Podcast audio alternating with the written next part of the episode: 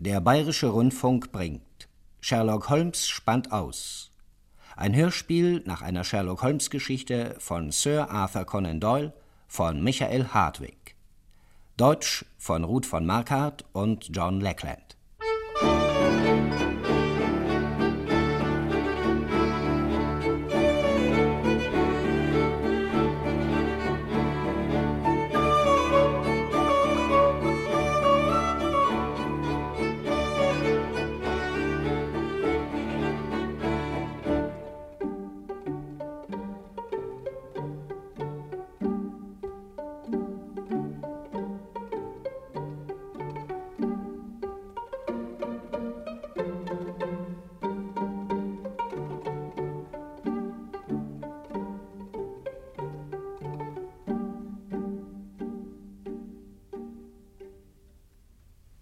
Meinen Notizen entnehme ich, dass es der 14. April 1887 war, als ich ein Telegramm aus Lyon erhielt, in welchem Sherlock Holmes mir mitteilte, er lege dort krank zu Bett. Innerhalb von 24 Stunden saß ich an seinem Krankenlager. Die Anstrengungen einer sich über zwei Monate hinziehenden Untersuchung hatten seine eiserne Gesundheit schwer mitgenommen. Als ich ihn drei Tage später in der Baker Street Nummer 221b zurückgebracht hatte, wurde mir klar, dass bei all seiner Liebe zu London ein Landaufenthalt für ihn unumgänglich sei. Na, Holmes? Wie fühlen wir uns denn heute? Ich gebe ohne weiteres zu, dass ich noch etwas mitgenommen bin, Watson. Etwas mitgenommen? Wie lange hast du durchschnittlich gearbeitet? 15 Stunden täglich? Stimmt, Watson, stimmt. Und jetzt musst du dafür büßen. Erschöpfung. Aber ich darf doch annehmen, das hier bereitet dir einige Genugtuung. Was? All die Telegramme, die Glückwünsche, sie kommen immer noch körbeweise. Ach, die. Na, hör mal, Holmes. Wo die Polizei dreier Kontinente versagt hatte, warst du erfolgreich. Du hast die gerissensten Schwindler in ganz Europa schachmatt gesetzt. Und da sagst du nur, ach die. Sollen sich doch die Politiker und die Finanzmagnaten darüber die Hände reiben. Ich für meine Person habe unter die Angelegenheiten der Holland-Sumatra-Gesellschaft den Schlussstrich gezogen. Ich will lediglich etwas Erholung, Watson. Eben. Ähm, darüber wollte ich gerade mit dir sprechen. Mein alter Freund, Colonel Hater, den ich in Afghanistan behandelt habe, hat sich ein Haus bei Reigate genommen. Er möchte uns schon lange einmal für eine Weile bei sich haben, wann es uns passt. Gerade erst hat er seine Einladung wiederholt, und ich dachte, eine Woche im Frühling auf dem Lande wäre genau das Richtige für dich. Was äh, hältst du davon? Ich bin überzeugt, dein Freund meint es nur gut mit uns, Watson. Frühling in Surrey, na ja, so eine köstliche Idee. Aber siehst du mich auf Sofas herumliegen, umhegt von geschäftigen Es Quälgeistern? ist ein Junggesellenhaushalt, Holmes. Ach, ein Junggeselle. Tja, dann. Hater ist ein Offizier alter Schule. Er kennt die Welt. Erzählt die ganze Nacht, wenn du willst, weiß aber ebenso gut, äh, wann es angebracht ist, sich rar zu machen und andere in Frieden zu lassen. Na, also, Holmes? Glaubst du, sein Frühstück ist meinen Ansprüchen gewachsen? Aber Holmes. Na, du machst also mit? Ja, mit Vergnügen. Watson, sobald du es bewerkstelligen kannst, meine müden Knochen von der Baker Street nach Reigate transportieren zu lassen.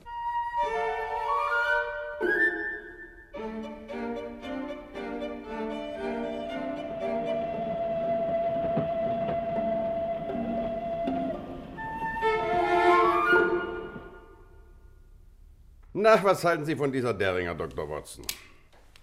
Hübsche kleine Pistole, was? Hm, Das kann man wohl sagen. Da haben Sie sich ja ein richtiges Arsenal zugelegt, Hater.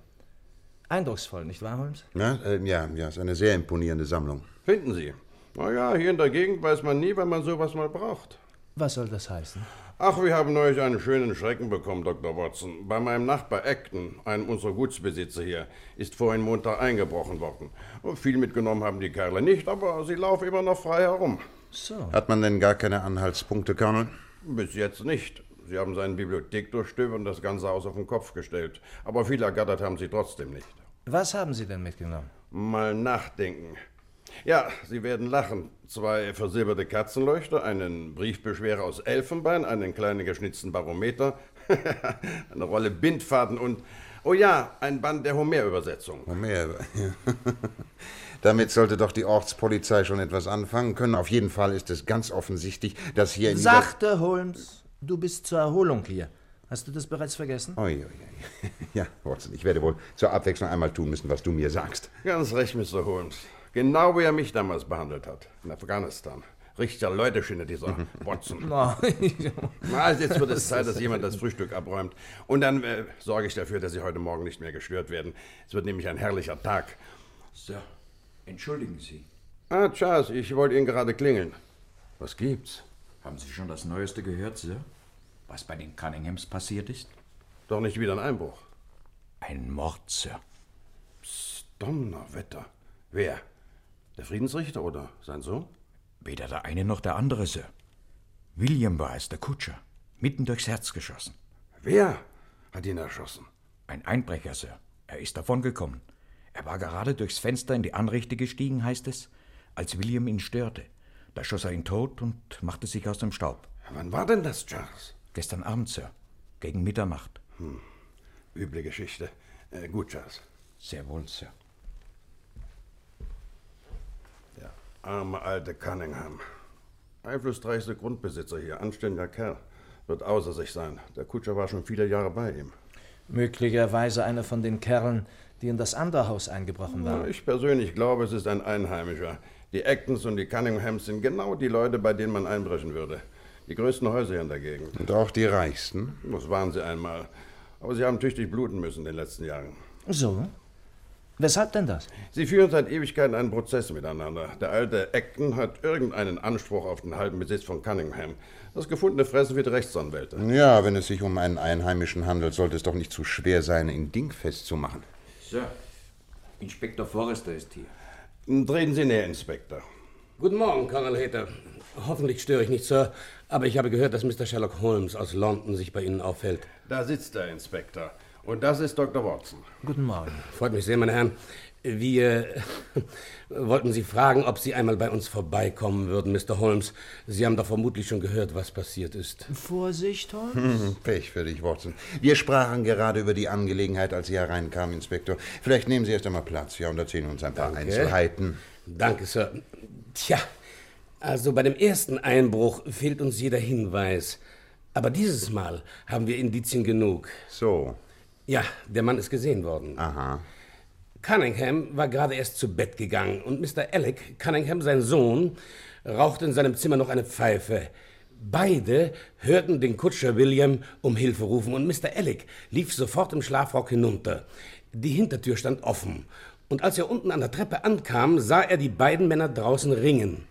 Einer feuerte einen Schuss ab, der andere fiel zu Boden und der Mörder verschwand durch den Garten und über die Hecke. Mr. Cunningham selbst hat ihn auch gesehen, vom Schlafzimmerfenster aus. Und zwar, als der Täter gerade die Straße erreichte.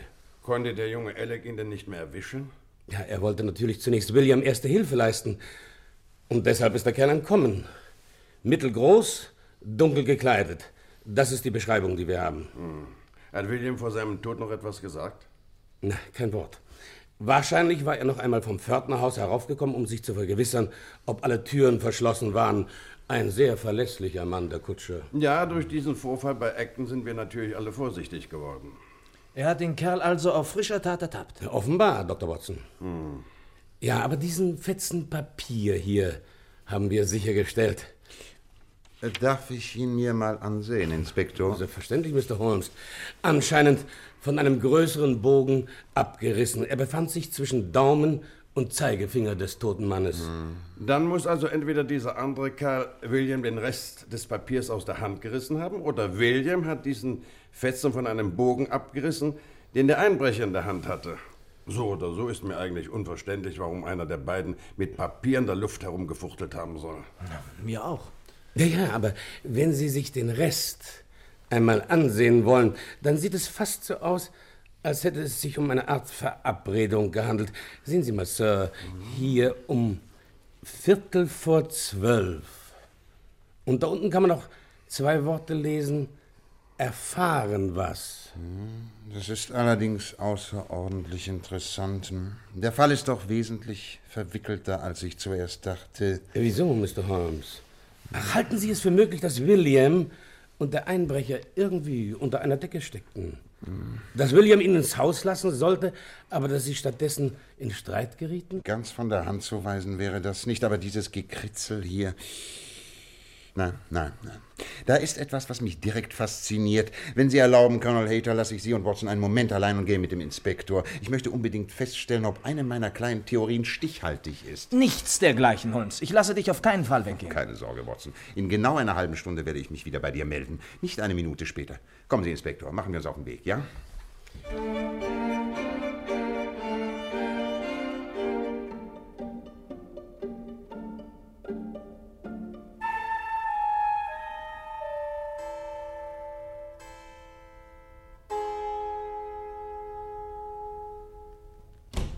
Da sind Sie ja endlich wieder, Inspektor. Ja. Eine halbe Stunde, hat Mr. Holmes gesagt. Und das war genau vor anderthalb. Wo ist er denn?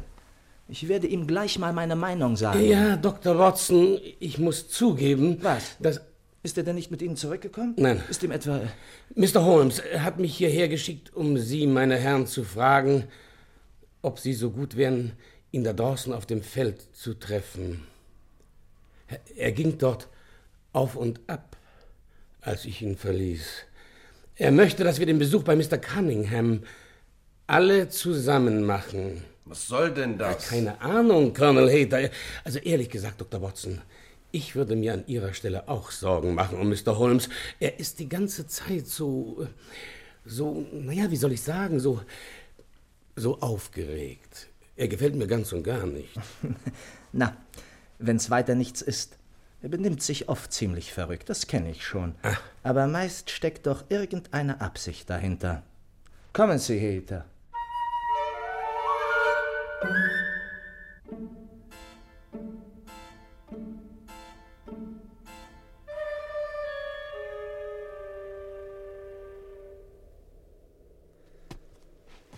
Ach, mein lieber Watson, ich habe einen köstlichen Morgen hinter mir. Diese Landpartie war eine großartige Idee von dir.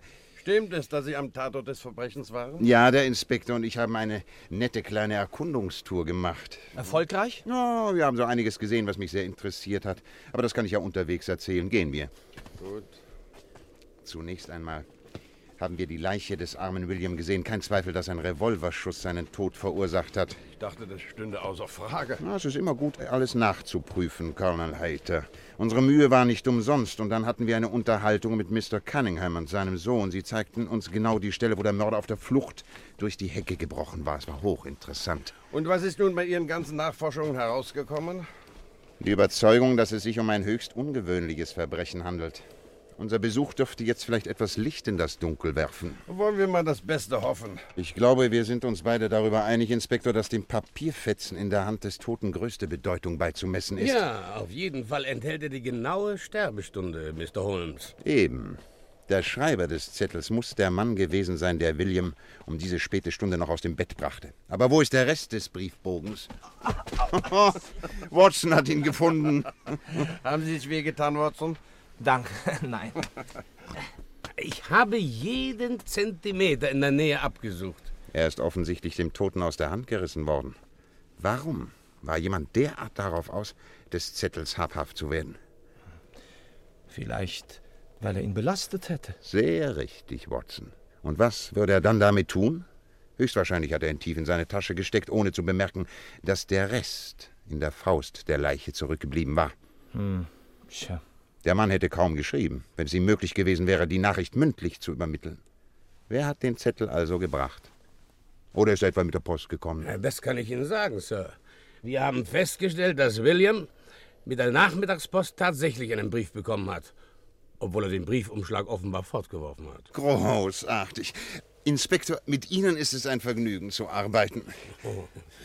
Danke vielmals, Mr. Holmes. Bitte, bitte. Ah, Das trifft sich ja großartig. Die auf Verabredung.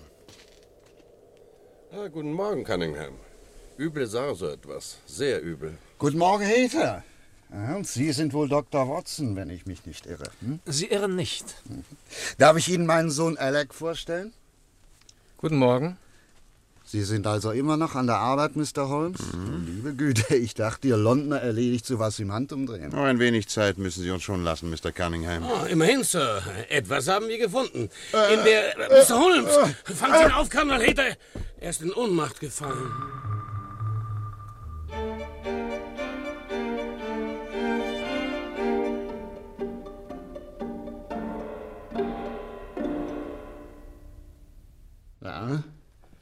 Geht's wieder, Mr. Holmes? Ich, ich bitte vielmals um Entschuldigung, Mr. Cunningham. Ist wieder so ein verflixter Anfang. Ich fürchte, meine Nerven sind immer noch nicht ganz in Ordnung. Dr. Watson hat uns schon erzählt, äh, wie krank Sie gewesen sind. Ja, Soll ich Ihnen meinen äh, Dockart anspannen lassen? das ist sehr freundlich von Ihnen. Vielleicht in ein paar Minuten. Je eher du nach Hause kommst, Holmes, desto besser. Da ich schon nun einmal hier bin, würde ich mich gern über einen kleinen Punkt vergewissern. Das ist schnell geschehen. Na, meinetwegen. Ich möchte gern von Mr. Cunningham Junior wissen, wo er gesessen hat, als er Williams Hilferufe hörte. Ich rauchte meine Pfeife im Ankleidezimmer. Bei brennendem Licht. Ja, Kommt es Ihnen da nicht höchst merkwürdig vor, dass ein Einbrecher in ein Haus einbricht, wo noch Licht brennt und die Familie möglicherweise noch auf ist? Ein hartgesottener Bursche wahrscheinlich. Möglich, ja, ja. Na schön, lassen wir das für einen Augenblick. Jetzt möchte ich Sie gern noch um einen Gefallen bitten, Mr. Cunningham. Ah ja, ich stehe zu Ihrer Verfügung, Mr. Holmes. Ich möchte, dass Sie eine Belohnung aussetzen. Ich habe hier einen kurzen Text aufgesetzt. Vielleicht wären Sie so gut, ihn zu lesen und zu unterschreiben. 50 Pfund. Das ist ganz genug, glaube ich. Hm, ja, gleich mal sehen, ja. Danke. Mhm. Ich sage Ihnen was, Mr. Holmes, ich bin gerne bereit, 500 zu bieten. Das ist gar nicht nötig. Ja, alles in Ordnung. Aber einen kleinen Fehler haben Sie gemacht. Ich habe sie in der Eile hingekritzelt. Sie schreiben hier, angesichts der Tatsache, dass letzten Dienstagmorgen gegen Viertel vor 1 Uhr bei einem Einbruchsversuch etc. etc. Es war aber doch in Wirklichkeit Viertel vor zwölf. Hä? Aber natürlich. ja, Sie haben ganz recht. Also, nein, solche grundlegenden Fehler darf ich mir allerdings nicht erlauben. Ach, bitte, entschuldigen Sie, Mr. Cunningham. Macht doch nichts. Ich werde es gleich mal verbessern. Nein, nein, danke. Ich äh, habe einen Bleistift, Mr. Holmes. So ist es gut, ja. Und nun muss ich wirklich darauf bestehen. Nein, mein lieber Watson, mein Gedächtnis hat vielleicht etwas gelitten, aber gewisse Reserven sind immer noch vorhanden, ja. So, ich schlage vor, wir gehen jetzt alle einmal durchs Haus. Aber ich bitte Nein, dich. ich fühle mich wirklich wesentlich besser. Ich möchte nur zuerst noch dieses Schriftstück in meine Brieftasche stecken. Danke, Mr. Cunningham. Und jetzt wollen wir uns einmal gründlich umsehen. Also,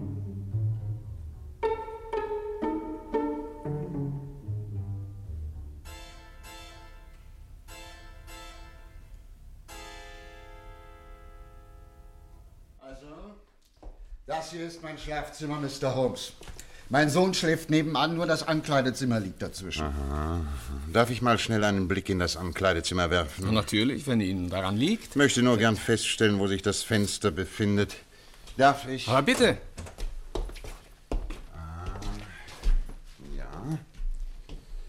So, so. Vielen Dank. Und jetzt haben Sie so ziemlich alles gesehen. Danke, das genügt mir. Dann bitte nach Ihnen, mein verehrtes Herr. Danke sehr. Danke.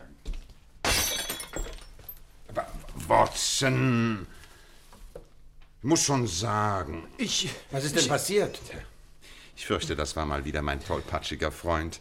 Du musst die Karaffe mit deinem Rock heruntergefegt haben, Watson. Schnell, sonst gibt es Flecken auf dem Teppich. Aber ich. Ich weiß wirklich Da nicht. nehmen Sie mein Taschentuch. Nein, danke, ich habe selber eins. Ich weiß wirklich nicht, wie das passiert sein kann. Ich glaube bestimmt. Ich helfe Ihnen. Macht nichts. Ich läute einem der Mädchen, sie kann es aufwischen. Was gibt's? Wo ist denn Holmes? Hier, Papa, rasch ins Ankleidezimmer! Was gibt's denn da? Also, das geht dann doch wohl etwas zu weit, Mr. Holmes. Ich halte ihn fest, Papa. Lassen Sie mich doch los. Die beiden sind aneinander geraten da drin. Was zum Teufel ist denn in Sie gefahren? Aber meine Herren, meine Herren, ich bitte Sie. Inspektor, verhaften Sie die beiden.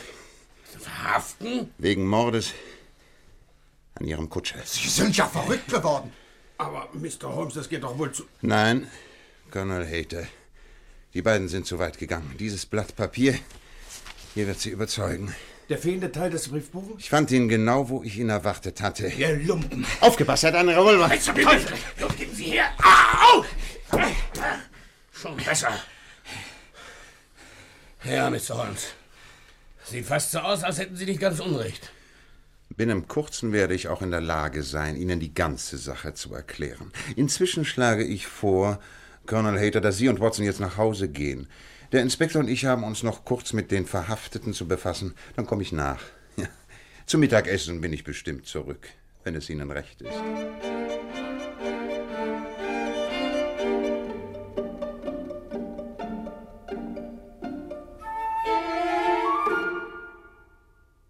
Mr. Holmes. Da steht schon ein Glas Sherry für Sie. Danke. Wen haben Sie denn da mitgebracht? Guten Tag, Acton. Was gibt uns das Vergnügen? Guten Tag, Käthe. Hoffentlich haben Sie nichts dagegen. Mr. Holmes hat darauf bestanden, dass ich mitkomme. Ich wollte gern, dass auch Mr. Acton dabei ist, wenn ich Ihnen die Lösung dieses Falles demonstriere. Da ja auch bei ihm eingebrochen worden ist, interessiert es ihn sicher brennend. Ich muss sagen, auf diese Demonstration sind wir sehr gespannt, Holmes. Watson und ich waren gerade darüber einig, dass wir bei dem Dunkeln tappen. Völlig. Ja, dunkel ist gar kein Ausdruck Ja, dafür. zunächst einmal, meine Herren. Dein ich- Sherry verdunstet. Was? Oh, ja, ist entsetzlich. Ihr Wohl, meine Herren. Wohl sein. Nun müsste ich Sie darauf hinweisen, dass es in der Praxis eines Detektivs von äußerster Wichtigkeit ist, zwischen zufälligen und wesentlichen Tatsachen zu unterscheiden. Sonst verzettelt er nur seine Aufmerksamkeit und seine Energie, anstatt sie zu konzentrieren. Allerdings sehr richtig. Ich hatte nicht den geringsten Zweifel, dass der Schlüssel zur Lösung des Falles in dem Papierfetzen zu suchen sei, den der Tote in der Hand hielt. Ich habe ihn hier. Sehen Sie sich ihn noch einmal an, meine Herren. Bemerken Sie nicht auch etwas sehr Aufschlussreiches? Hm, Nein, nein, das kann ich eigentlich nicht behaupten. Eine ziemlich ungleichmäßige Handschrift. Richtig, Watson. Er ist natürlich viel besser mit meinen Methoden vertraut als Sie, meine Herren. Nicht? nein, nein, es kann nicht der geringste Zweifel darüber bestehen, dass die einzelnen Worte auf dem Zettel von zwei Personen abwechselnd geschrieben wurden. Wie? Na, sehen Sie sich doch zum Beispiel einmal das sehr runde R in Vor an und vergleichen Sie es mit dem beinahe spitzen R in Viertel. Ja, sieh mal eine an, ja. Äh, Jetzt merke ich es auch. Ach, Ja, aber warum sollten zwei Leute einen Brief auf diese Weise schreiben? offenbar misstrauten Sie sich. Der Zweck der Übung war, dass Sie beide gleichermaßen für die Sache verantwortlich sein sollten. Ach so. Ja, ja, ja. Und derjenige, der das Wort vorschrieb, war meiner Ansicht nach die treibende Kraft. Woraus wollen Sie denn, denn das schließen? Nur Schon eine Schriftdeutung würde das wahrscheinlich ergeben. Aber wir haben überzeugendere Beweise für diese Annahme. Wenn Sie den Zettel mit Vorsicht studieren, werden Sie zu dem Schluss kommen, dass der Mann mit der runderen, festeren Schrift seine Worte zuerst schrieb und dem anderen Platz ließ, seine Worte einzufügen. Unglaublich. Die leeren Stellen waren aber nicht immer groß genug. Sehen Sie, der zweite Mann konnte das Wort Viertel nur noch gerade zwischen das Um und das Vor hineinquetschen. Daraus können wir also schließen, dass der Mann, der diese beiden Worte schrieb, die ganze Sache auch geplant hat. Bravo, Holmes. Vorzüglich deduziert. Aber recht oberflächlich. Jetzt hingegen kommen wir zu einem Punkt, der wirklich wichtig ist. Sie sind sich vielleicht nicht darüber im Klaren, dass die Bestimmung des Alters eines Schreibenden mittels einer Schriftprobe von Experten zu erstaunlicher Genauigkeit entwickelt worden ist. Wirklich? Ja, doch, doch, Mr. Acton. Normalerweise kann man das Lebensjahrzehnt mit ziemlicher Sicherheit feststellen. Bemerkenswert. Ja, ich sage normalerweise, weil Krankheit und körperliche Schwäche Zeichen fortgeschrittenen Alters hervorrufen, selbst wenn der Leidende noch jung ist. Im gegenwärtigen Fall, also wenn wir die runde, feste Handschrift des einen und die spitze, etwas kritzliche Schrift des anderen vergleichen, dürfen wir annehmen, dass wir es mit einem jungen Mann zu tun haben und einem älteren, der aber noch kein Greis ist. Donnerwetter, das ist wirklich unglaublich. Haben Sie der Schrift noch etwas anderes entnommen? Allerdings. Alles in allem mindestens 23 andere Hinweise. Drei und- Aber die würden Graphologen mehr interessieren als Sie, Colonel Hater. Außer der Tatsache vielleicht, dass einiges deutlich darauf hinweist, dass die beiden Schreiber dieses Briefes Blutsverwandte waren. Ah, ja, ja, ohne jeden Zweifel lassen sich gewisse Familieneigenarten in den beiden Schriftproben nachweisen. Vielleicht sehen Sie es selbst zum Beispiel an den fast griechischen E's. Ich persönlich finde eine ganze Reihe von kleinen Punkten, die darauf hindeuten. Bist du dadurch auf die Cunninghams gekommen, Holmes? Diese Vermutung kam mir selbstverständlich schon ziemlich bald, Watson. Na, und dann ging ich also mit dem Inspektor zu Ihrem Haus und sah alles, was es da zu sehen gab. Zunächst einmal die Schusswunde an der Leiche. Was gab es denn dann noch zu sehen? Der Schuss, der sie verursachte, war aus einer Entfernung von mindestens vier Metern abgefeuert worden. Die Kleider waren nicht von Pulver geschwärzt. Alec Cunningham hatte gelogen, als er behauptete, der Schuss wäre während eines Handgemenges gefallen. Aha. Beide, Vater und Sohn, waren sich über die Stelle einig, wo der Mann die Straße erreicht haben soll. Dort befindet sich ein ziemlich breiter Graben, der unten feucht ist. Aber Fußspuren waren dort nirgends zu sehen. Ja. Es war mir nicht nur völlig klar, dass Vater und Sohn gelogen hatten, sondern auch, dass ein Unbekannter überhaupt nie auf der Bildfläche erschienen war. Wollen Sie damit sagen, dass einer der beiden Cunninghams William erschossen hat? Warum in drei Teufels Namen? Das habe ich mich auch gefragt. Und dann fiel mir der erste Einbruch in Ihrem Haus ein, Mr. Acton. Ich erinnerte mich daran, dass Colonel Hayter mir über einen langwierigen Prozess zwischen Ihnen und den Cunninghams erzählt hatte. Ah, das kann man wohl sagen. Ich habe einen unanfechtbaren Anspruch auf die Hälfte Ihres derzeitigen Besitzes. Vielleicht hofften die Cunninghams bei dem Einbruch in Ihre Bibliothek etwas zu finden. Ein Dokument zum Beispiel, das im Prozess von Wichtigkeit sein könnte. Wäre das möglich? Und ab! Wenn Ihnen ein bestimmtes Dokument in die Hand gefallen wäre, hätten Sie meinen Anspruch blockieren können. Glücklicherweise befindet es sich aber im Safe meines Anwalts. Also, ein gefährliches, skrupelloses Unternehmen. Nachdem Sie das Dokument nicht finden konnten, wollten Sie den Verdacht ablenken, indem Sie einen normalen Einbruch vortäuschten. Sie steckten ein paar x-beliebige Sachen in die Tasche und verschwanden. Das erklärt also die seltsame Auswahl der fehlenden Gegenstände. Ja, das schien mir alles ziemlich klar, aber was ich vor allem brauchte, war der fehlende Teil des Briefbogens. Ich war ganz sicher, dass Alec ihn dem Toten aus der Hand gerissen hatte. Wie wir wissen, trug er zu der fraglichen Zeit seinen Schlafrock. Die Chancen standen 10 zu 1 dass er ihn in die Tasche gesteckt hatte. Es war immerhin der Mühe wert, nachzusehen, ob er sich dort noch befand. Deshalb arrangierte ich unseren gemeinsamen Besuch bei den Cunninghams. Jetzt verstehe ich. Sie erinnern sich doch, dass die Cunninghams uns entgegenkamen, ja? Hm. Unglücklicherweise wollte der Inspektor Ihnen sogleich über den einzigen Hinweis erzählen, den wir gefunden hatten. Es war von entscheidender Bedeutung, dass er nicht mehr dazu kam, den Zettel zu erwähnen, sonst hätten Sie sich daran erinnert und ihn sofort zerstört. Und da da fiel ich durch einen rettenden Zufall in Ohnmacht, sank zu Boden und gab somit ein neues Gesprächsthema. Du lieber Himmel, Mr. Holmes. Haben Sie etwa geblufft? Ich muss schon sagen, Holmes, ich habe in meiner Praxis im Laufe der Jahre eine Menge Menschen vor meinen Füßen zusammenbrechen sehen, aber ich bestätige dir gern, dass ich auf deine Ohnmacht hereingefallen bin. Erstaunlich. Ja, das ist ein Kunstgriff, der mir oft sehr gelegen kommt. Naja, als ich mich also dann wieder erholt hatte, brachte ich durch einen kleinen Trick den alten Cunningham dazu, in dem Text der ausgesetzten Belohnung eigenhändig das Wort eins in zwölf zu verbessern. Ich wollte diese 12 mit der 12 auf dem abgerissenen Zettel vergleichen. Oh, was für ein blinder Esel ich gewesen bin. Oh, ich bitte dich vielmals um Entschuldigung, mein lieber Watson. Es tat mir aufrichtig leid, dass du denken musstest, ich sei nicht mehr bei klarem Verstand. Ja, also um kurz zu sein.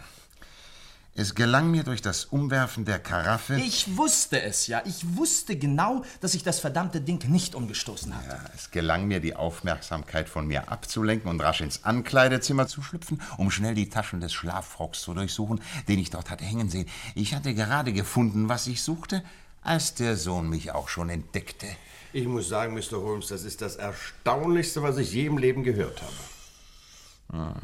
Nicht wahr, Acton? Äh, kolossal. Äh, was stand übrigens auf dem Rest des Briefbogens? Hier habe ich den ganzen Text. Hören Sie. Komm um Viertel vor zwölf zum Osttor, dann wirst du etwas sehr Überraschendes erfahren, was für dich und auch für Annie Morrison äußerst nützlich sein kann. Annie Morrison? Das ist doch ein Mädchen aus dem Dorf, nicht wahr? Ja, ja, die Tochter von dem alten Arthur Morrison. Äh, was hatte die damit zu tun? Ach, was zwischen dem armen William Kirwan und Annie Morrison war, das geht uns eigentlich nichts mehr an. Alec Cunningham muss es gewusst haben. Das zeigt, wie geschickt die Falle gelegt war. Sie lockten William heraus und erschossen ihn. Aber warum denn um Himmels Willen? Das erfuhr ich erst von dem alten Cunningham nach seiner Verhaftung, als Sie und Watson bereits nach Hause gegangen waren. Offenbar wusste William von dem Einbruch seiner beiden Herren in Mr. Actons Haus. Er drohte sie anzuzeigen. Acton! Ja, Was hast du denn, Holmes? Ich fühle mich plötzlich so müde. Watson, schrecklich müde.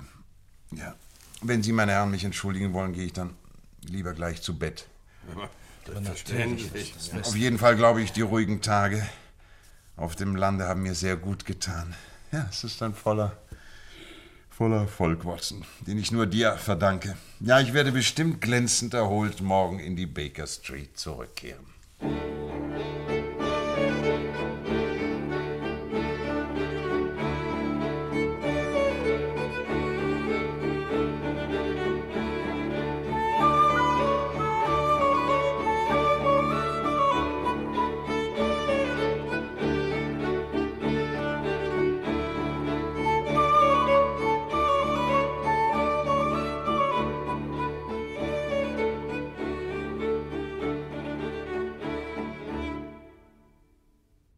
Bayerische Rundfunk brachte Sherlock Holmes spannt aus. Ein Hörspiel nach einer Sherlock Holmes Geschichte von Sir Arthur Conan Doyle von Michael Hartwig. Deutsch von Ruth von Marquardt und John Lackland.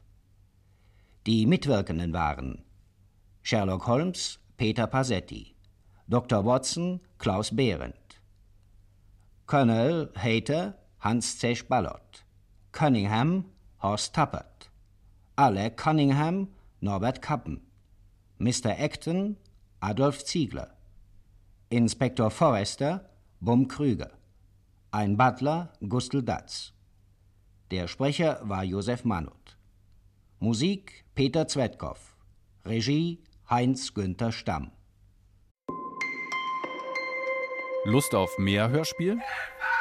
Weitere Hörspielkrimis finden Sie in unserem Hörspielpool. Sie sehen zwei Pistolen auf sich gerichtet. Also machen Sie keine Dummheiten. Hörspielpool in der ARD Audiothek und überall, wo es Podcasts gibt. Jede Zeit ist Hörspielzeit.